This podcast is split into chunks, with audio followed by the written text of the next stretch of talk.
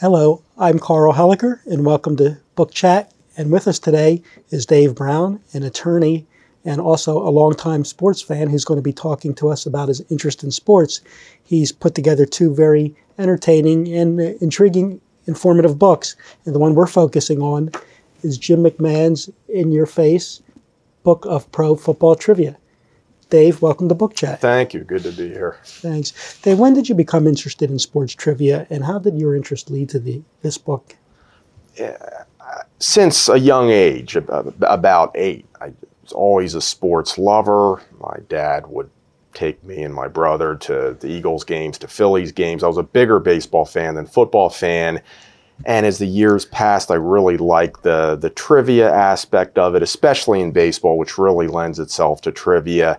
And in my teenage years, I began to write quizzes to just distribute to my friends, and then I, I would start uh, sending them to uh, Harry Kalas and other people in the business who responded favorably. And it just one thing led to another. When I got out of college in the early 80s, um, I thought I'd take a shot at putting all my quizzes into book form. And I uh, sent the book out to a publisher in New York who seemed interested, but they thought that um, the trivia needed to be spruced up with more personal anecdotes, which would be more humorous and fun. And that's when, and it really was a few years later before it uh, evolved, but I, a friend suggested that I try to find a uh, professional athlete who was colorful, who could provide interesting anecdotes about his playing days, which I could put into the questions and um, make it a more interesting trivia book, trivia with a little bite to it.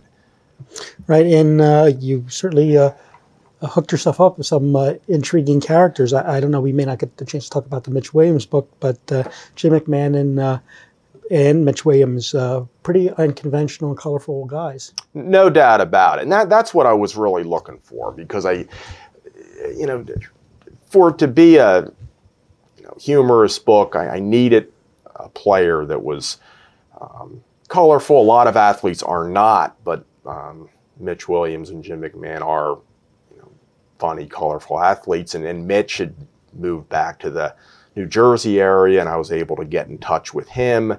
And he had just retired the fall before, and I, I pitched the idea to him, and um, he said, let's give it a shot. And got together with him uh, mm-hmm. periodically over the next several months and just picked his brain about his playing days with the Phillies and other teams. And he would just tell me about the, the guys he played with and just some kind of behind the scenes uh, stuff. And, and, you know, all of a sudden it culminated in this book and it was a great thing. And, and then, it, you know, soon after the baseball book came out in 2000, I, I thought I'd try a football book. And, you know, I'd recall Jim McMahon vividly from his days with the Bears when he led them to the Super Bowl. And then he later played for the Eagles. And, and Jim was, you know, renowned for being um, outspoken and flamboyant. And I thought he would be the perfect one for this book. And he was out in the Chicago area. And it, it took longer to, um, to make the connection. I went through his agent, and it was a series of letters and phone calls, and then finally I got the good word from his agent that Jim was willing to do the book, and I went out to Chicago and met him for a day, and it was uh, you know, very entertaining. Is he a good guy to work with? Yeah, I mean, but yeah, absolutely. Both of them are. Mm-hmm. I found to be very. Um, you know, down to earth and easygoing. I, I think there's some athletes out there that are prima donnas and um, just would be difficult to work with on such a project. But both guys were, you know, very cooperative and. How would you describe them, uh, their careers as players? You know, both had good careers. I mean, mm-hmm. Mitch was a, a, good reliever for mm-hmm. the Texas Rangers first, and then he was traded to the, the Cubs, and then he went to the Phillies in 1991 and spent three years with them and, and was really very effective. And, and especially in the, the 93 season, Phillies fans fondly remember that was when they went from last place to first place, winning the division. Mitch was a big part of it, saving 43 games, and that was the team that had Lenny Dykstra and Darren Daulton and John Kruk, a you know, very colorful team. And you know, unfortunately, after, they beat the Braves in the the playoffs and went to the World Series against Toronto, was then that they lost the series and Mitch allowed a home run to Joe Carter that was, um, you know, really ended up dooming his career because the Phillies fans reacted so negatively, and he ultimately was traded to Houston and spent um, a couple, three more years in baseball and then retired. But still, all in all, very good career. Mm-hmm. And you know, Jim was drafted by the Bears in 1982, and just you know soon after, um, just became a top-notch quarterback, and everything came together in the 1985 season for for Jim and Walter Payton and his Bears teammates, and they they won the Super Bowl, only lost one game during the season, and uh, Jim played with the Bears through 1988, and he you know, he clashed with coaches and owners over the years. There's no question about it. And that, you know, got him into some trouble. And, and that ended up leading to his trade to the San Diego Chargers. And then he made his way to the Eagles, um, where he spent the 1990, 91, and 92 seasons. Um, played a few more years in the league and finished up in 1996. But, you know, excellent career um, for Jim as well. Yeah. How were these guys as team players? Did they get along well with their teammates? Uh, I, I think absolutely. You know, my understanding is that, you know, they weren't hung up on their individual accomplishments and you know I don't think they really cared what their stats were. I mean these guys were really about winning games, which is you know I think what pro sports really should be about. You know they wanted to help their teams win um, divisions and, and conferences and that's what impressed me both um, about both of those guys. So you went out and met with uh, Jim McMahon just one time, is? Exactly, because mm-hmm. he was out. Mitch was local, so I could do it. You know, go over for an hour. Right. Jim was flew out there. My cousin lived in Chicago. Big football fan. We went to his house and just spent you know five six hours just sitting down in his living room and just I just went through his you know, started with his childhood and talked about his college days, and most of it was about his pro career and just, um, you know, picked his brain and mentioned players, and and you know, Jim had uh, out, both of these guys really very outstanding memories about their careers and can remember. You know, this is the a game we played in 1986, and this is a prank we pulled in training camp in 1991, and this is a you know notable quote that somebody delivered, and that all made for you know, for for good material. Dave, as uh, I promised, I think we'll test your memory. Why don't we take a, little meandering trip through the books and see what you could tell us about uh, some of the notable players in here? You had a good story on uh, Randall Cunningham. Well, Randall was a guy that just Jim just flat did not like, and and he was unlike a lot of athletes, was was willing to criticize a player publicly. Most players just shied away from that, but they were teammates for the three years with the Eagles, and Randall was the starting quarterback, and Jim just viewed Randall as a showboat, as somebody that was materialistic and un- unsociable and a crybaby, and, and he just blasted him, and, and you know that was the essence of the question. I mean, he acknowledges Randall was a, a good quarterback and had a good career, but um, they did not see eye to eye.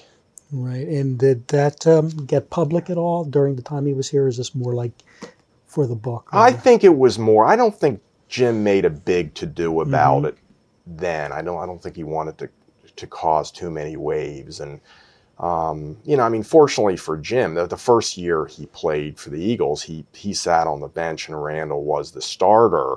Um, and then the next season, Jim Jim took over in the, the middle of the first game when Randall went down with a season-ending knee injury, and Jim got his chance to show his stuff and, and really had a very good year and helped them to the playoffs. And that third year, Randall came back. Yeah, that's exactly right. And then Jim did not yeah. see much playing time. Yeah, but I don't think Randall was ever the same though after that knee injury. No, no, he, he and, and that ended up you know, leading to Randall himself was on the bench after Jim left and Rodney Peete took over, mm-hmm. and Randall pouted a lot about that, and then eventually retired. And came back with Minnesota a couple years later. But yeah, the knee injury did, you know, hurt his career. Right. How about another large eagle, literally and figuratively, Reggie White? Yeah, I mean, Jim had good things to say about Reggie. Very funny guy and um, a jokester in the um, locker room. He would do imitations of Hulk Hogan and, and other famous people. And, um, you know, was also a lay minister and, you know, mm-hmm. very, uh, you know, very serious about that. And, um, you know, and, and, Jim and Reggie had a mutual respect because they both, even though they were, you know, had differences personality wise, they both played hard, were team players. And, um, yeah, he spoke fondly of, of him. Right now, well, let's look at another another quarterback who didn't play in Philadelphia. He played geographically close, but uh, was quite a quarterback too. Joe Namath. Yeah, Joe was was Jim's you know hero, if you will, growing up, and mm-hmm. you know Jim admired Joe because he was you know not only a, a great quarterback with a tremendous arm, but you know he was somebody um, who was outspoken and in, in fact in early in Joe's career, he led the Jets to the Super Bowl, and he boldly, even though the Jets were considerable underdogs, 18 point underdogs to the, the powerhouse Colts, Joe publicly predicted that the Jets would win the game, and sure enough, they did. And, and Jim admired that kind of. Um, you know, confidence and swagger, and he was a Joe was a flashy dresser, and yeah. very, very similar um, Jim and Joe were. Yeah, I was I was just uh, before the program we were talking. I was telling you, reading that the new book uh, by Mark Kriegel on uh, Joe Namath, and he talks about that first Super Bowl, where not the first, but the one in 1969, where Joe Namath predicted it wasn't quite like Babe Ruth calling his shot because he said uh, Joe and the team had spent an awful lot of time reviewing the films of Baltimore that year, and they found a lot of weaknesses in that team. Uh, none the least as they were old; they were an old team. So uh, it was interesting. I thought it was just a lot of bravado, but that was a, pretty much of a calculated uh, statement that uh, Namath really did believe. Yeah, it sure was, and you got to give them credit for. Yeah, they did. They prepared, and um, you know, the Colts were never in the game, so that was good for sports. Right. And Cris Carter, back to the Eagles. Yeah, Chris was a, a guy in the the Eagles and the Phillies. Have, all teams have made some bad trades in their in their day. And the, the trade of Cris Carter was a, a notably bad trade. You know, he'd played three, four years for the Eagles, and um, Buddy Ryan made the, the unforgettable quote that all he does is catch touchdowns, which is what you're supposed to do. I think Buddy meant that he caught touchdowns, but he didn't catch enough passes, and he just let Carter go, and then he goes on to play for the Vikings and went on to be become one of the, the best receivers ever. And Jim, when, in fact, when Jim left the Eagles, he played a year for the Vikings in 1993, and you know, just thought Carter was a, a great receiver. And you know, who knows um, how much better the Eagles could be, could have been during that time if they had held on to Carter, because they had a lot of playoff losses, and um, who knows. Right. Let me let me see. On uh, page 33, you talk about a number of uh, ball players, not necessarily who played for Eagles, but uh, were born in Philadelphia. Who yeah, was, who were some of those guys? That was a, just a, a, theme of a question since I'm a, a, Philadelphian, and uh, you know a couple of the more notable ones. Um, Rich Gannon, who started off slowly in his career, and he was went to St. Joe's Prep and University of Delaware down the down 95, and and he has just developed into one of the you know the great quarterbacks in, in recent mm-hmm. years, and took the Raiders to the Super Bowl, and um, uh, another Marvin Harrison, the wide receiver for the Indianapolis Colts. Peyton Manning is his quarterback, um, born and bred in Philadelphia, and just outstanding receiver. I mean, he's going to be in Cris Carter's league, Jerry Rice's league, and um, Troy Vincent, who played a number of years for the Eagles at local ties from uh, Fairless Hills up in Bucks County. Mm-hmm. It's another good NFL player from this area. Right.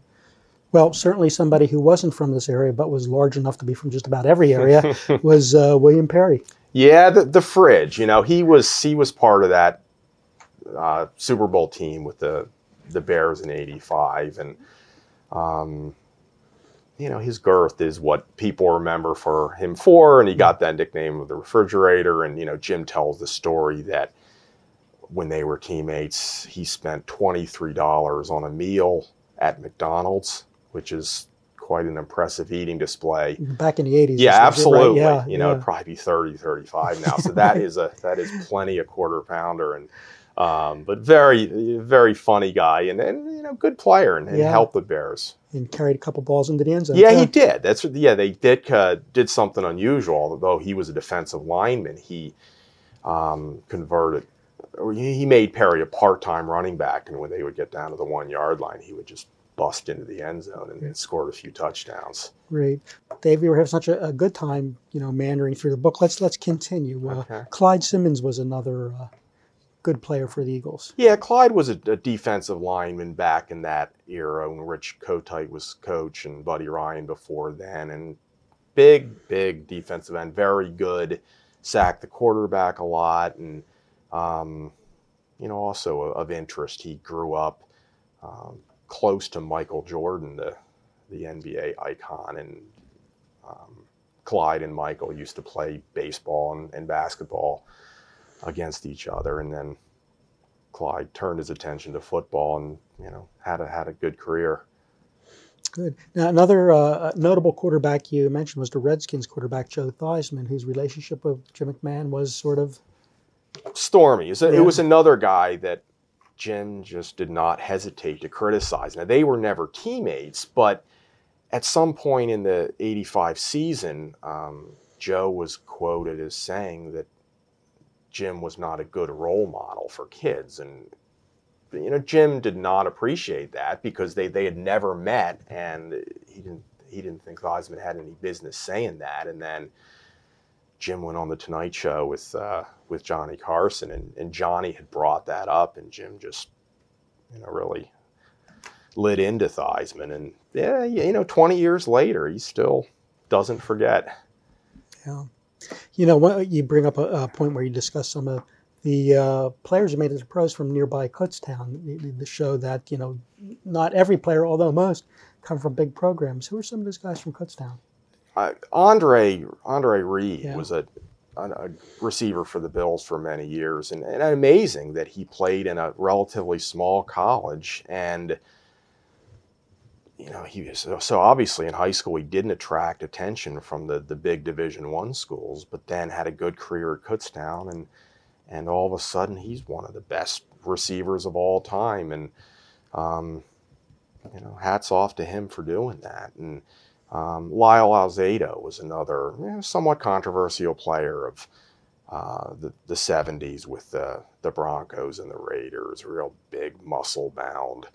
Um, and he went to school in uh, Yankton in South Dakota. The college is actually no longer in existence. But again, he, he made his way to the pros, and, and there's a few other players. And, um, you know, as we were talking about, the, the 49ers who won the Super Bowl uh, following the 94 season had a couple uh, local Lee Woodall and Ralph Tamm who Mhm. attended Division Two West Chester, Mhm. and that's a kind of a notable distinction. The first time a Super Bowl champion has had two Division Two players.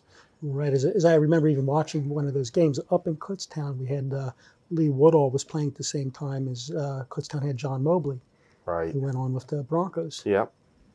Yes. Absolutely.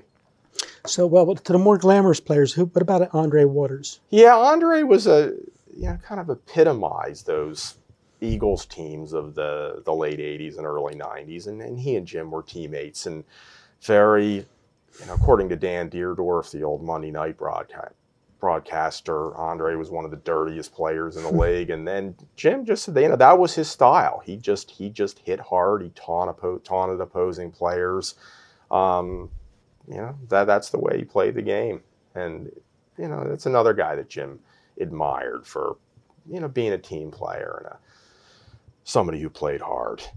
Right. And uh, Mickey Shuler, of course, played for nearby Penn State. Yep, he yep, Penn he was a yep, Penn State guy. Penn State. Very good career with the Jets Mhm. for a lot of years, and then made his way to the Eagles late in his career. And um, he and Jim were teammates in the early '90s, and a eh, bit of a practical joker. And you know, Jim tells a story of them, Jim and a teammate Ron Heller, in training camp. They they need to break up the monotony and got a lot of fire extinguishers and running up and down the dorm spraying them, and then Shuler goes out and gets revenge and goes to Kmart and cleans out the fire extinguishers and then pays back the players. So I hmm. think that's life and yeah. life in the NFL and training camp when things are less serious. So, right. Uh, what about Sonny Jurgensen? I mean, Sonny was a you know before Jim's time.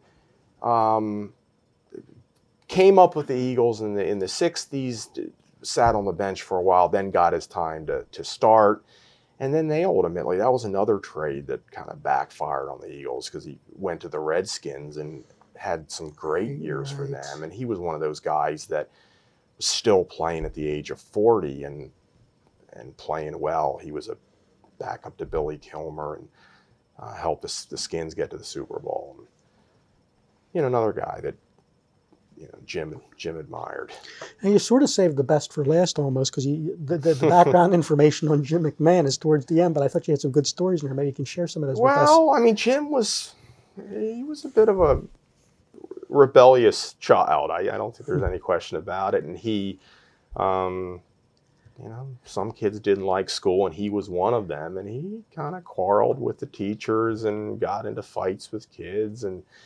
Um, got suspended a few times, and I mean, I mean, I think was his father was the coach of his junior high baseball team and threatened to throw him off, and uh, you know he could have his life could have gone downhill there, um, but fortunately for him, he was a you know baseball was really his, more of his his sport mm-hmm. in his younger days, and then when he got into high school football right. became his bag and and fortunately, you know, he, he just turned that into a, a great career because he was never a an academic guy by any means. Although a very a very bright guy right. by all means to be an NFL quarterback, you have to have to have some smarts, and he sure did. Uh, what about you? Any future writing projects in mind, Dave? I, w- I would like to do. I mean, I've just had a tremendous time doing these mm-hmm. books. I mean, it's just you know, it, has been a thrill, and um, you know, a lot of work, and but I want to want to keep it going. I you know I, I thought about a, a, basketball book, and um, you know, again looking for somebody like Charles Barkley or Dennis Rodman, a mm-hmm. colorful athlete, kind of cut from the same cloth as Mitch and, and Jim McMahon. Um, and I also thought about something a little bit more ambitious, like a biography. Um, you know, find an athlete uh, it was an interesting life story that mm-hmm. uh, you know who a biography has not been written about. And I kudos to the the guy who did the Joe Namath biography because Namath is a um, you know a legendary football player, and um, you know even though he's been retired for almost 30 years, people remember him. Mm-hmm. And, and um, there's been other recent very good biographies, and Joe DiMaggio and um, and Mickey Mantle and Sandy Koufax, and, and I, I'd really like to do a biography before it's all said and done. Well, before it's all said and done, I hope you will because this book has been great fun. It's Jim McMahon's In Your Face book of pro football trivia. Dave, thank you so much for joining us today on Book Chat. Carl, thanks for having me. My pleasure. I'm Carl Hallecker, and we'll see you on Book Chat again.